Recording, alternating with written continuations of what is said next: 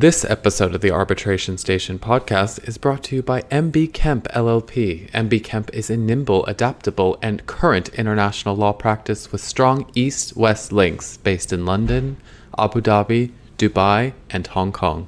For more information, visit www.kempllp.com or visit us on LinkedIn at Kemp LLP. Hello and welcome to the Arbitration Station. Is that the main issue of ISDS today? So we can not invite Joel to the next episode. You're the native speaker. It can't be very unique. Unique means one of a kind. It's either unique or it's not. It's like you're, you're either pregnant or you're not. Did you say Gaillard? Mm-hmm. Yeah, with a D. I should not pronounce the D. I'm getting DCF tattooed on my neck tomorrow, actually. It's a question I'm putting up there. Hello and welcome to the Arbitration Station. My name is Brian Kotick, My name is Joel Dahlquist. and I'm Sadia Bhatti. And we are your co-hosts for another episode of the Arbitration Station podcast, covering both commercial and investment arbitration, 66% serious substance and 33% general ponderings and musings of the arbitration world, and 1% resentment. because you guys got so much good feedback about being together, and I wasn't there, and I resent it completely. Uh, I, to be fair, I mean it's always better when you're not there. But to be fair, I think it was. Oh I think it was God. mostly that we were in person Oh. and it had n- limited.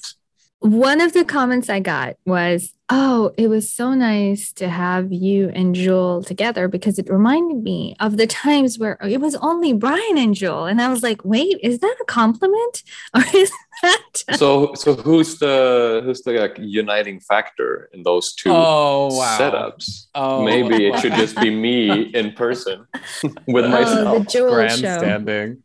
Uh, Well, I'll, I'll allow it a couple of times, but if I start seeing some sharp elbows, I will hostile take over. We are separate again now, though. I think the whole point was that we should try to be together, and we're still more or less in the. We're in the same city. We're all in London, right? We can skip Yes. the where in the world are you? Or are you in Paris, Adia?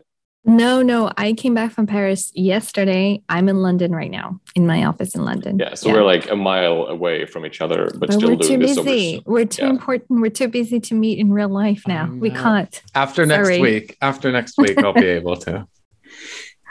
Until then, don't talk to me or look at me. Well, do you have you have a hearing next week? yes, correct? I'm off to Oman, Muscat for the first time. That'll be exciting Ooh, for three nice, days, and then off to Dubai to go to some client meetings, and then I'll be home. But I, it, you know, Muscat still has a lot of regulations in force. We need a visa in Arabic. We need to have powers of attorney translated in Arabic, notarized by an Omani lawyer. It's just a lot of new procedural issues that we've that we've faced. You need to have a COVID. You need a health coverage for any COVID symptoms or anything that you claim. So you need to have like travel insurance, basically. Right. So it's uh traveling back in time. Traveling. I was going to say these are all like non, uh, until you mentioned the COVID stuff, is like non COVID related related requirements. Right. It's like, That's true. I've I might need to travel to Ivory Coast, and I was looking at all the COVID requirements, and my secretary was like, "Well, you actually need to have a yellow fever vaccine. Have you had that?" And I was like, "What? No. well, I don't know because I'm so focused on the COVID stuff." right, just, right, uh, right. Yeah, it's again, another I- kind of vaccine has been on top of mind. It's just like one kind of vaccine that we're all thinking about. yeah, exactly. But apparently there are others. It's like me getting to the Eurostar and she's like, Can I see your vaccination status? Your this. And I was like, Yeah, yes, yes, I've got everything. And then she was like, Can I have your ticket? And I was like, Oh, but do I have my ticket? I don't but I'm not sick. I can go anywhere. wait, I forgot that was a requirement to buy a ticket. Yeah. Oh, you hadn't bought a ticket at all. no, no, I had Oh, um, okay. of course, but I just couldn't find it in my papers. I just because it's so worried about COVID stuff that anyways. Too funny. Is is today the first episode in the history, or at least in the modern history of the arbitration station, where it will be as short as I think it should always be? Is that what we're about to do? Is that what we're recording now? Or Why do you want things to be so short, Joel? It's Don't never a good love us? idea for things to be too short. Oh, this is also because I'm working on the arbitrator side of things, and you're working on the counsel side of things. Oh, very I good prefer point. things to be Ah, short, that's a and you're like one. you charge by the hour, and you're like long meetings and long submissions. what are, you, are you saying we have an inclination for things to be longer instead That is of a good being- segue, actually. Mm, that is a good segue. That because what is our first topic, Joel? It's, it has nothing to do with that, does it? Settlement, making things So- longer or shorter than they should be. Uh, okay, yeah, okay, yeah, yeah, that, that works. Um, in any event, we're talking about settlements and how and when and why to settle a case as opposed to have it go all the way to a, an arbitral award, typically, because I guess Mhm. we'll talk about it in the context of arbitration, this Mhm. being not the litigation station or the mediation station. for that matter. And this is also something that we haven't really researched a lot. So I'm, I'm looking forward to this off the cuff. Mm. recording on a Friday afternoon. We're all very busy. This is the perfect setup for an improvised segment on settlement discussion. Yes. perfect. Sadia, what are you take, taking So to us? I'm gonna be um so happy fun time. Uh we will talk I don't know if it's a happy thing or a fun thing, but um definitely need to talk about slow times. What happens when slow times and we're going to define what we mean by slow times. I think everybody has a different definition in our practice. What should you do? What should you not do? And so on and so forth. So I'm looking forward to talking about this with you guys because it hasn't been slow for a while. no, e- exactly. I want to know how do you get to the slow times, and we can Mhm. talk about the strategies for for getting there in the first place, or if it's just random when it happens. Mm. All right. So that's right. That's two. It's not three. We That's have it. the first time in a long time we have no interview, and we have only one substantive segment. Probably because we're all busy, so we haven't had the time to do some research. I'm I'm ge- aiming for 45 minutes. The listeners will know when we're done if we meet that goal, but that is my goal, and I might cut you off if we don't seem right. to be making. Deal.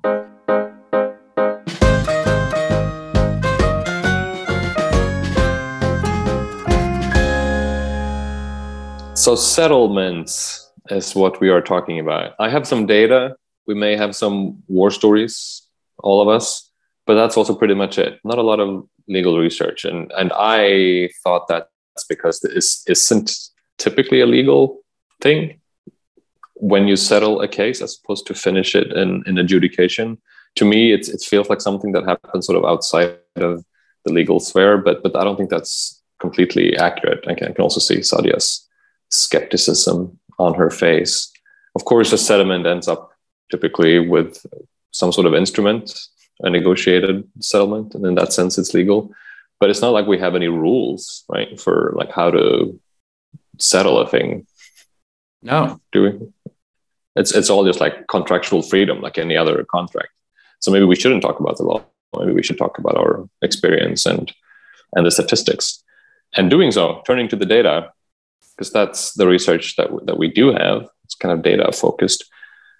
Typically speaking, and there are articles drawing on thousands of international commercial arbitration cases. So we have we have some data here. Typically speaking, when do you think that a case settles? When in sort of the rough lifespan of a dispute do you think settlements are the most common? I would say when you file a request for arbitration. I would say right before a hearing. Hmm. Hmm, interesting. I think Sadia is more correct.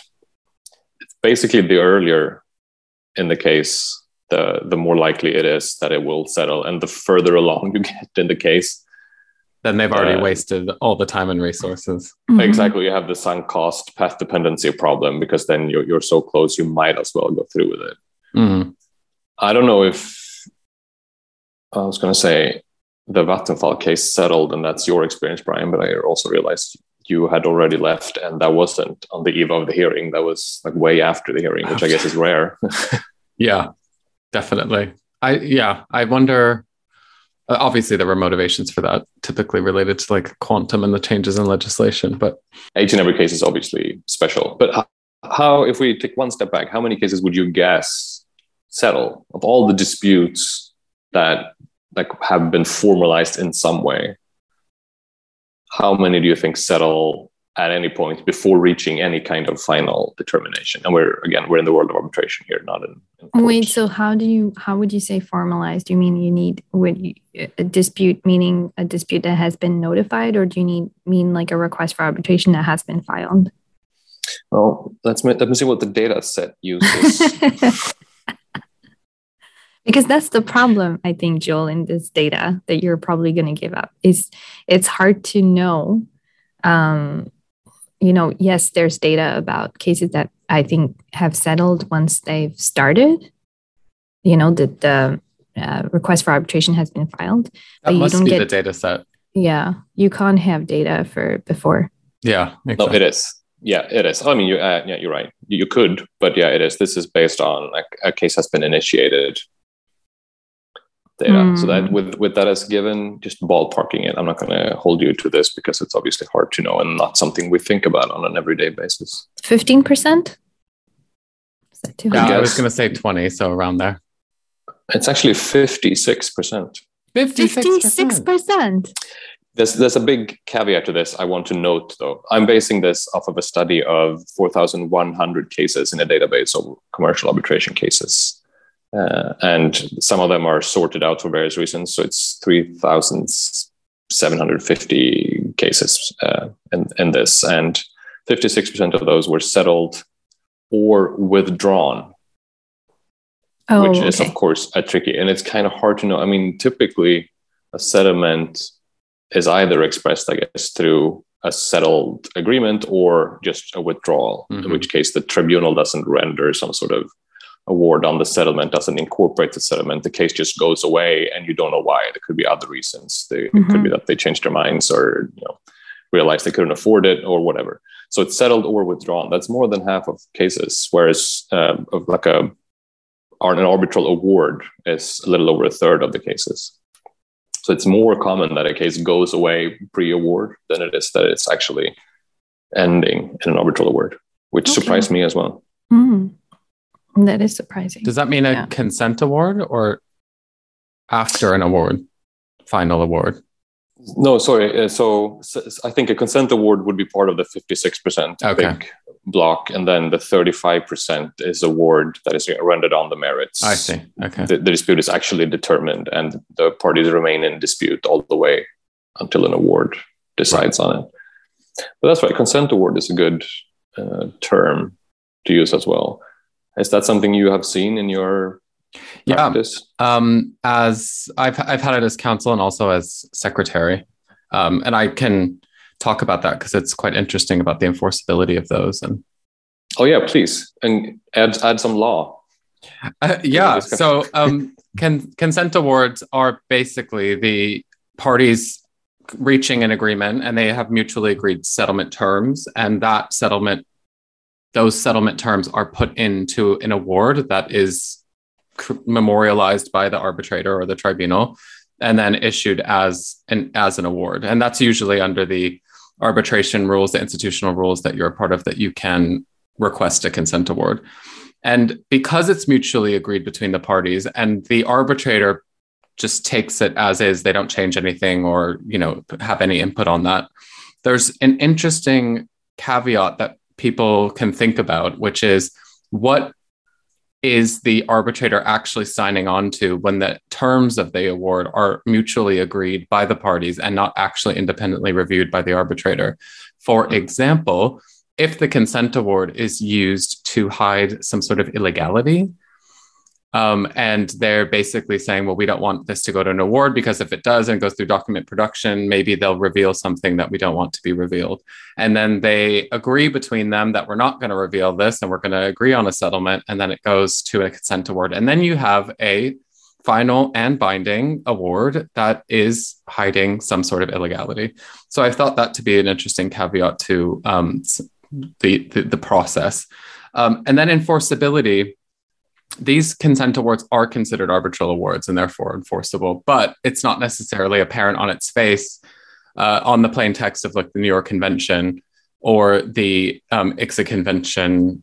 I think doesn't say it expressly that you can enforce consent awards. However, it's been interpreted that these are enforceable as as arbitral awards. So you can um, you can seek enforcement. And that's why some people seek consent awards versus settlements, because then you actually have, you know, if you have a settlement agreement, usually you have a dispute resolution clause for that settlement.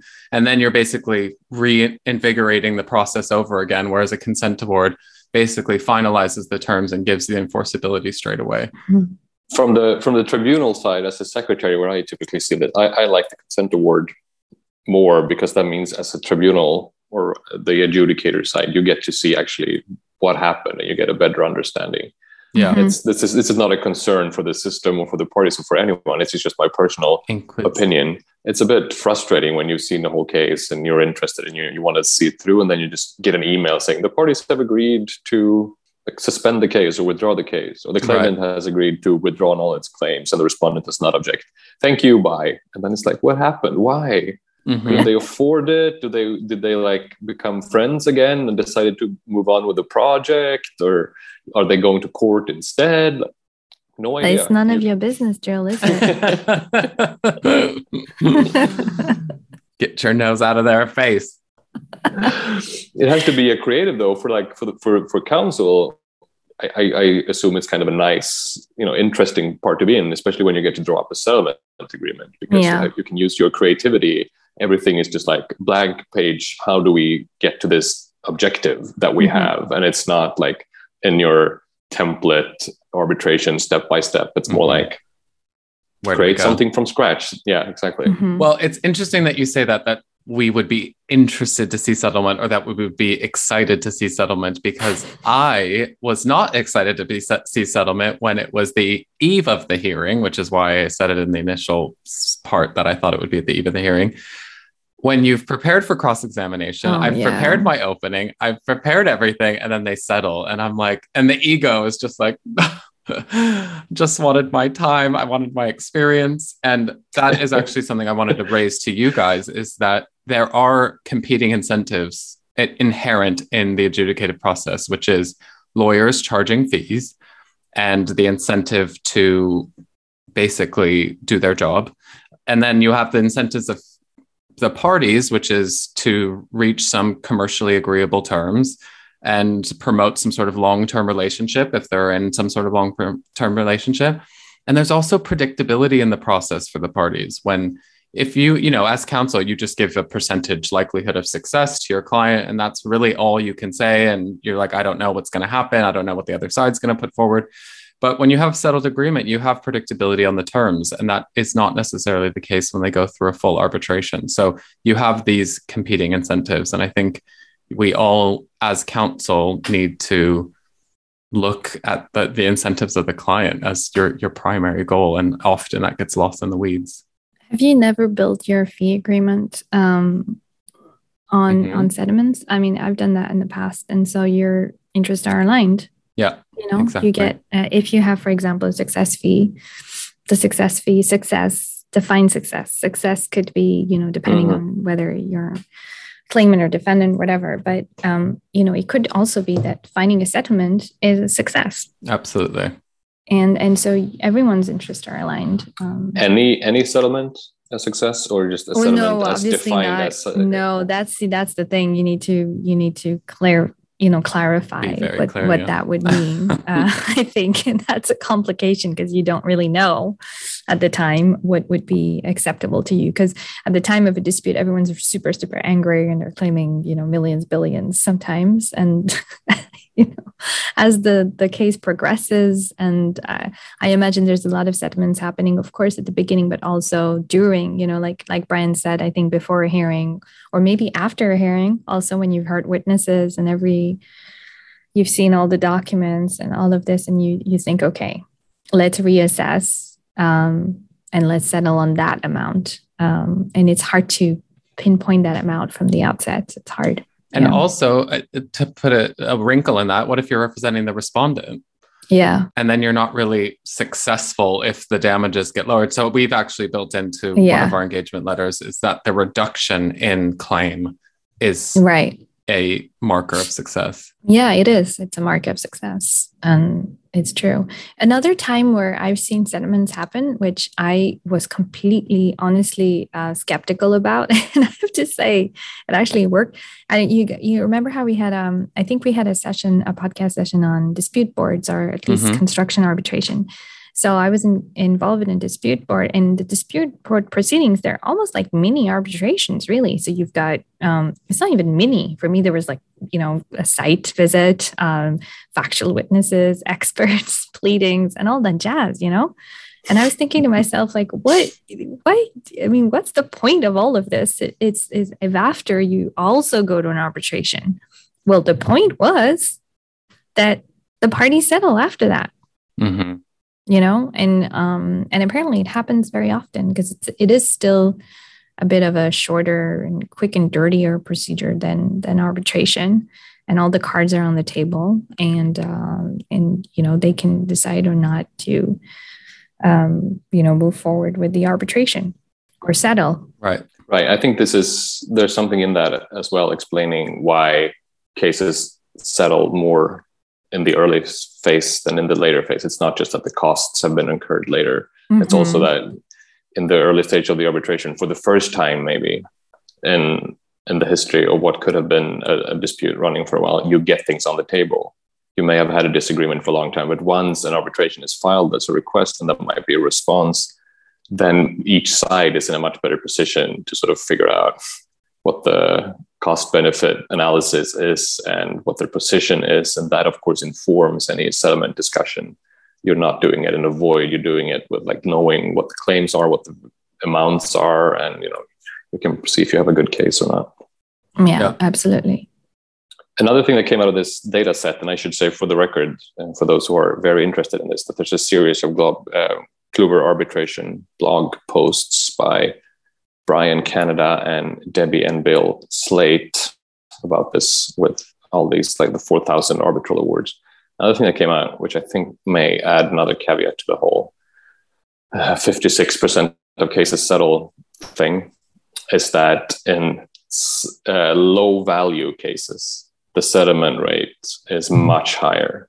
And by contrast, in high value cases, the settlement rate is much lower. That makes sense. So this 50, this 56% is on average, obviously, but in, in cases that are like 1 million pounds, a uh, dollar, I think, or less, it is more like 60, 70%. And for bigger cases, it's much lower down in the 30s. That makes sense. I have a question for you, Joel. Oh, great. The arbitrate from the arbitration side, from the arbitrator side, excuse me. Should an yeah, arbitrator did you did you just promote me? Yes, I did. What the role of the arbitrator in all of this? I don't know if you've seen anything, but the um, should the arbitrator actively promote settlement, and how can they actively promote settlement, um, and whether their engagement in settlement, whether it's in, informal settlement negotiation or an actual ARB med situation, how the arbitrator's role could in promoting settlement could actually jeopardize their impartiality or appearance of impartiality mm-hmm. and um, and whether it needs to be subject to party agreement and and these types of considerations. I don't know if you've seen that in your experience. The short answer is, is, is no. I've, I've never experienced this on any case that I've been working on myself mm-hmm. in arbitration. But I will say, when I was clerking in, in a Stockholm court, it was interesting to see because it's actually it's it's literally Swedish law as it is in many civil law countries in particular. I think that judges have a duty to try in civil disputes, private law disputes, to try to make the parties reach a settlement. And it was amazing watching judges do that in real time. There were different models and approaches, and you would have like preparatory meetings and you would talk to the parties separately. And as a clerk, it was amazing to see that but that's also because that then if if it fails and for some reason some party is unhappy with the judge because the judge may have had to show his or her hand or you know give mm-hmm. away a preliminary determination of the merits or whatever you just get another judge from the same court to hear the merits no problemo but if you're an arbitrator it doesn't really work like that and i think most arbitrators would be pretty reluctant to tip their hand and engage in trying to encourage or guide a settlement discussion because that would essentially mean that if you fail yeah. it would be very hard to be the arbitrator then hearing the merits. I'm sure it could yeah. happen and it probably does happen but it, there's a big risk. But that's also not their role also right? I mean that's not their role. They're not they're not engaged to um to i mean literally they are. They're supposed to settle the dispute but not to find a settlement. They're supposed mm-hmm. to resolve the dispute Um, and I've actually witnessed firsthand um, a very complicated case where um, the parties just couldn't find an agreement. They tried to settle multiple times. There were some breaks in the proceedings. uh, Brian, same same thing. Just before a hearing, I remember once traveling for a hearing, and everything was in order. And and you, you had traveled to the hearing. I traveled to the hearing oh, in no. advance to set everything up. Okay, and that's the time when I was in New York. So I traveled in in Sweden um, and and the translators were there. The, we had paralegals there. We had people to project documents that were there. I mean, name it. Okay. And literally just a few, a day before everybody else was supposed to arrive, which was two days before the hearing, um, we got a note from our client saying that they entered into discussions and so they wanted to postpone the hearing. So that was crazy. Terrible. Yeah that's um, just it's just, it's Boo, just crazy. you got to travel yeah then you had a vacation. We'll talk about this in the second segment. I think they're they're quite related actually. I agree that's a that. good segue. That's a good segue. But but just to say that in, in a complicated you know in complicated cases you see sometimes the tribunal pushing the parties for settlement. You know they're like you know this is complicated. Maybe you guys could talk it through and and it's a bit frustrating because you're like well we tried and we are going mm. forward so your role is to just just resolve the dispute now right. we're not asking you to be mediator or uh, that's not your role here i read a couple of tools that tribunals can use without actually actively promoting settlement Ooh, which okay. is mm. in the cmc whether they basically have some um, they can express or imply some preliminary views as far as the actual items in dispute. So maybe not settle, but minimize the scope of what the parties are talking about. I had in Vattenfall actually, um, after right before the hearing, they sent tribunal questions, which was the list of about 15 questions. Um, and you really got an insight in what the arbitrators were really interested in. Um, and that could it didn't in that case or maybe it did but in that in some cases it could show your hands a little bit on what the arbitrator is interested in. If that is against your client's interest you'd be, you'd be like look this the predictability of this case is that you're probably not going to win based on the questions we're getting. Um, you can or the tribunal can do uh, some sort of minimizing the scope of the arbitration for example lim- limiting document production or um, examinations, for example, if they think that they can or that they know a certain expert isn't needed or you know th- things like that they can that take a more active hand. There is a problem about due process of course. Um, so it would have to be ultimately the consent of the parties but i think there are ways for a tribunal to casually show their hand um, without actually actively promoting settlement.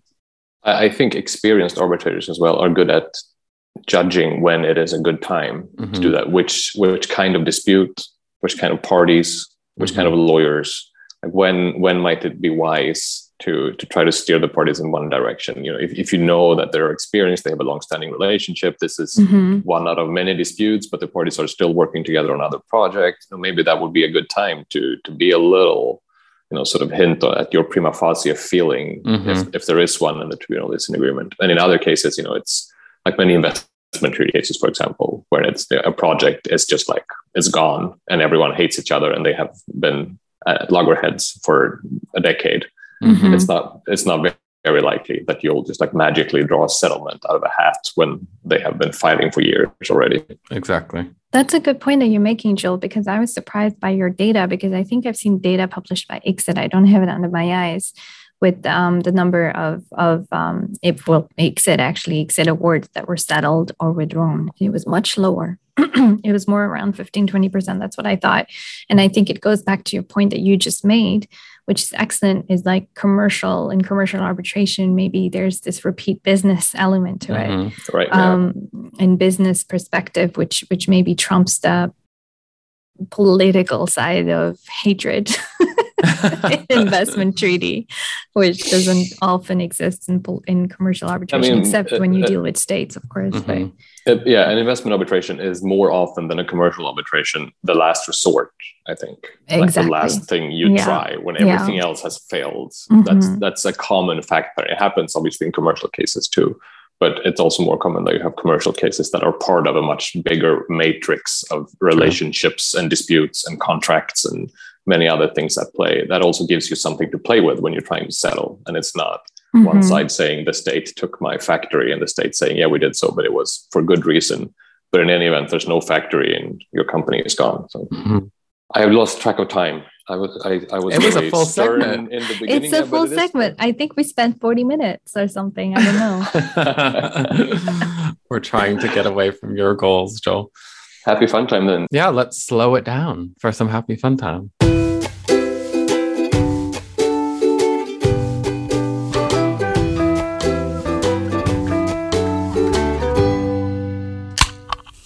So picture this. Um, you're about to, you've worked for hours and hours and months, to not say months, um, on a case. You're overworked. Um, and uh, in fact, the case was so important that it was 100% um, of your occupation. So you were not staffed on any other case because it was so such a huge case. And then all of a sudden, you receive a message that the clients have settled going back to the previous previous ah! segment. Um, it has happened to me. Has it happened to any of you? Yes. No. Okay, so it has happened to Brian. I will say that I look at this from a completely different vantage point. I know what you're about to talk about will, will be relevant for me as well, but as a tribunal secretary, and I think also as a full time arbitrator, if you have 5, 10, 15, 20 cases and one settles, you just cheer because that means one, one thing is off your docket and you can move on to the other case that you work on. You're never in a position where one case is 100% of your work. It's just amazing when it settles. But I, I, I understand the general setup that you are typically very busy and all of a sudden. yeah. I mean, I was being a bit dramatic by saying it's 100% of your book, but you see what I'm getting at, right? So you're super, super busy and all of a sudden your schedule is clear, like 100% and not for a day, for days to come. and this is what I would say is um, when things get slow in our in our life. When things get slow, we have. I don't know if we chair, Joel. I the first feeling that we get. I think it depends on your level of seniority, probably. But when you're very junior, you're like probably chairing and going back to bed to catching up on the sleep. right. But I think the more senior you get, um, you get this overwhelming feeling of, oh, what am I going to do now? You know? Right. How am I going bill? yeah, your, your business depends on you being able to bill your time. And if you don't have action of like, what am I going to do tomorrow? That essentially means that your, your business isn't making money, which is going to hurt you if that exactly. becomes a problem. exactly. And it's a bit irrational because you've been billing crazy for the past, but you're always looking ahead, right? So you're like, what's my next move? What's my next plan? And you have this kind of guilty consciousness thing going on in you which which prevents you from just going on vacation or doing whatever. And so this is what the segment is about is what should we do or not do what do you guys do when things are slow? And this is like a dramatic example but there are multiple times right when you just file. In in our in our life it's very cyclical right? Mm-hmm. we have a calendar. We file our um, you know submissions. Or we go on a hearing and then we wait for the other party to respond. And of course, we have other cases ongoing, and it depends. And the ideal mix is once you file, then you open up the other other case that you have where you have to file again, right? Right. And things kind of shape up in Lego form so that you have 100% occupancy 100% of the time and so on and so forth. But we all know it never works really kind of like that because we're not managed properly. Um, and so what and you can predict you have, as well. There, there are unknowns. Yeah. You, it depends on what comes through the door. What the schedule is, but but as what we say as disputes lawyers compared to other types of specializations within law firms, we always say our work is more cyclical. It's easier to plan ahead. Sure, there are ups and downs, but you generally know in advance when there are ups and downs. So you can plan mm-hmm. your life. You you can go to you can, you can take a, a, holiday or you can go to a wedding or whatever because you know there's nothing in that calendar and you know that a year in advance because you know what what the timelines are for all your cases. But uh, it, it isn't always like that in practice No, no, it's it's really un you you can't predict. And I, I know I get that all the time from my other half. He's like, you knew you had this filing. why are you filing at five in the morning? Why? Why? Why? Why? oh dear. And oh gosh, I I mean I'm not gonna speak about that last filing I did, but yeah, it's it's always like there's always stuff that you can predict. But that then the question is, we are trained to be flexible. We're supposed to be flexible weekends, late nights, not all the time. We're supposed to be responsive. You know, our client is king. Our client is, you know, depending on where you are in the in the chain, is either your senior associate, your partner, or the end actual GC client giving you instruction. There's always going to be someone that you have to respond to um, and you're asked to be completely flexible. And what happens when you have a clear, you know, a clear schedule? It really should be a no-brainer, guys. You should just go home and make cookies. Why don't we do that? Why? Why are we chained to our desk and feel guilty about leaving at three in the afternoon when we have been in the office until four in the morning for three days in a row? Why is it like that? Because that's not how your compensation works. Yay! I also think there's a related problem uh, having to do with this like type A world that we're in, and we're all the three of us guilty of this as well. Even if you're not doing actual billable work, it's not like your schedule is empty because there are other extracurriculars going on. There's a podcast to record. Mm-hmm. There's there's a conference to attend or speak yeah. at. An there's a mentoring program, an article to write, uh, uh, like a, a professional group that you're a member of that has yeah. an annual meeting or there's always going to yeah. be something. So you, you would rarely get that like what do i do now? But i you, know. if if you do I, I haven't but when if you do i assume it will freak you out. I know and you hit the nail on the head Joel. It's like it never stops right? Because the minute the minute you file that submission your inbox is looking like like you've got a thousand unread messages a million calls to return. And and yeah like you say even if it's not billable work first of all you got to sort out the billable non-important work mm-hmm. put aside. And then also you have to manage all the other stuff that you're supposed to be doing. And even the stuff that you're not supposed to be doing then you start engaging yourself to do it because you're like, oh, I'm free. So I can write an article. I can do business mm-hmm. development. I'll go for lunch to look for clients and I'll speak to that conference. And it's just, it's work. It's not, you know, yeah. it's not work. It's, it's non billable work, but it's work. So are you promoting an alternative? I'm saying we should all go bake cookies, seriously, when we have time. I, yeah, I would say, you know, like go on, as you say, like take some time off. No one ever uses all of their vacation. Oh no. That's why law firms give unlimited vacation because you never take it. But mm-hmm. the I I agree with you. But like when you book a trip, you can't we we call our schedules predictable, but they're actually not predictable at all. And mm. well, it's more predictable than an M&A lawyer, but it's not predictable in the sense that I don't know how many vacations I've had that I was like, after this hearing, yeah. I am going far, far away. I'm not going to bring hmm. my computer. I'm just going to disconnect. And it's like, actually, we're going to have a really tight uh, post hearing brief schedule because we just want to get it over. And you're like, oh, God.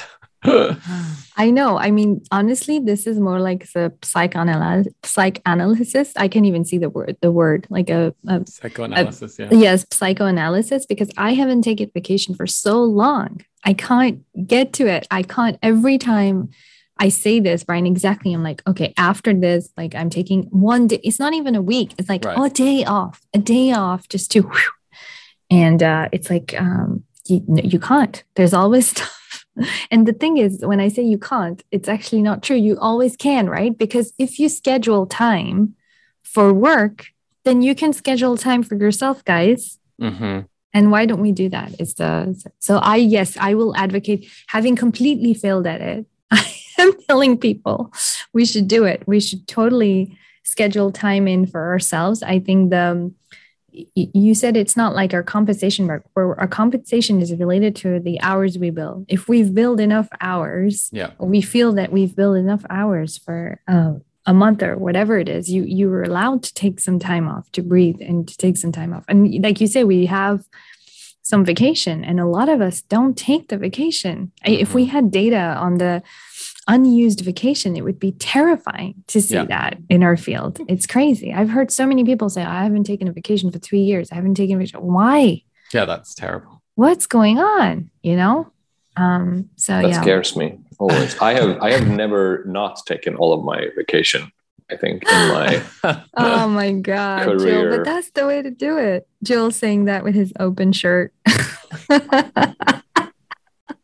I I think that so you have to celebrate the small victories, right? The second you have a day off, it's not about Yes. filling your time, and obviously within reason, you shouldn't just like scat off every every chance you can. But No, no, it's, no. it's about taking that moment, taking that breath, enjoying that one day, and actually and actually taking it. Um, because this is uh, newsflash: your career is forty five years long. So uh, if you're if you think that it's sustainable to act like that, then you you're going to burn out or have some other thing yeah.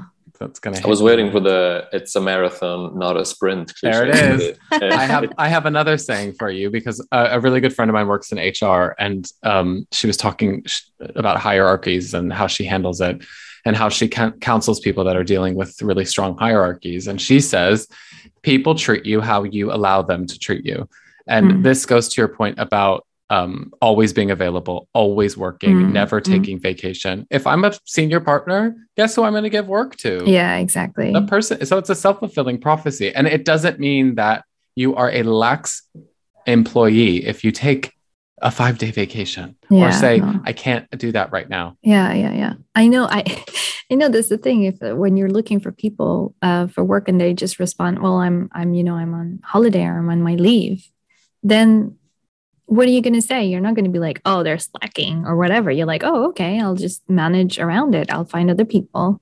Um, and and you make it work. So you should make it work both ways. Um, also That's for firm yours, for culture. yourself. that's Yeah. firm culture as well Yeah, yeah, yeah. I think this is the least French side of you, Sadia, that you're constantly working, constantly available. Because if it's something that your people has managed to refine, it's the art. No, no, it's I don't want to. out of the office, long lunch, long I don't want to say bad press for the firm. It has nothing to do with the firm, or it's it's really just it's been. I think it's it's related to um, you know the COVID stuff. Honestly, I think because we're so used to working from home, and you always have that feeling that you're not working properly because you're at home, but in fact you're actually working more hours. You know, Yeah, and then there was hundred percent. there was this time where you were kind of I think anxious during COVID as so we we kind of pitch for you you pitch for a lot of work you do a lot of stuff and you have all these engagements and um, but it's it's it's normal. It's just it- it's just everything can be done within reason if you accord yourself some time I guess and slow down. So slow down people and uh, smell the roses like we say sometimes when they're just in front of you. Take the time to stop and don't feel guilty about it. No, because uh, you know we keep telling all these the juniors like you should be more present. You should publish articles. You should do conferences and da da da and you know and i mean come on exhibit a you know all of us we do that you know Mhm. we're constantly on conferences talking this podcast this this this. And so i'm sure you know the younger generation is like oh my gosh okay so i have to work and i have to do this and well yeah but you can also make it at your rhythm don't think like it never stops you should Mhm. um so yeah um anyways would you why am i how, how would you rate yourself when it comes to saying no to things now? Because I think typically you get better at it as you get older. At least that's the idea. I'm curious. This is this is therapy, guys. This is a happy fun time. On a scale from Oh one to ten, how good are you at saying no to things you should say no to?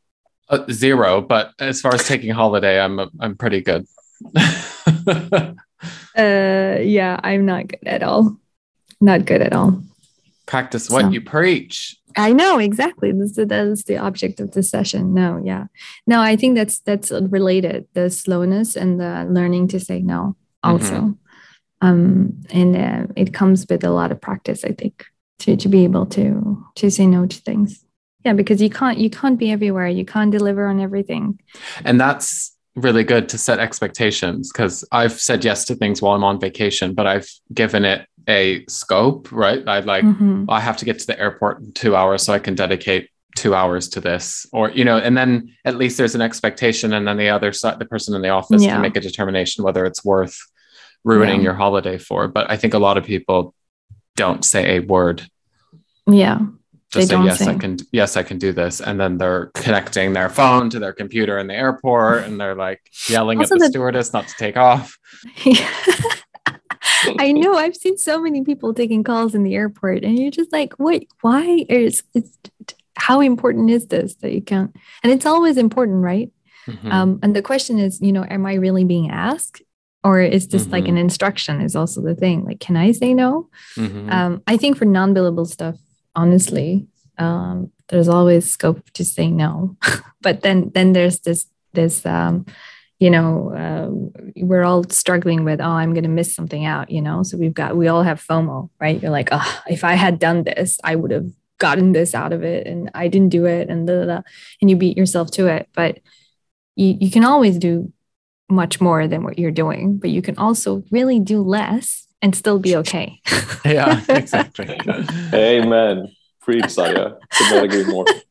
I'll follow that rule. I think three out of five has always been my life ambition, like the bar that I set everything at. If, if you do three out of five, you don't have to be the best. You just have to be slightly better than average, like work slightly more than average and perform three out of five. That's not the, you know, perfection is our standard that most law firms run with. That's my personal standard, just to be nice to myself. There you go. No shame. in yeah. Yeah, that's a good one. That's a good one. Yeah. So Well, anyway, so that. in the- Speaking of slow, should we enjoy our weekends then? That's what I was going to say. That's a great segue to say, let's slow it down this segment. And I think, um, why don't you send us your comments and um, and keep them coming? We've we've had some really good comments from the previous episodes, and we love reading them. So please keep them keep sending them to us. Amen. Especially those that suggest that we should do this without Brian because it's better. More of that. One percent resentment. Especially the ones with the title "We Are Fans." We love those as well. So keep Yeah, them coming. those are great. All right, guys. All right. off. Next time, maybe without Joel. Yeah, exactly.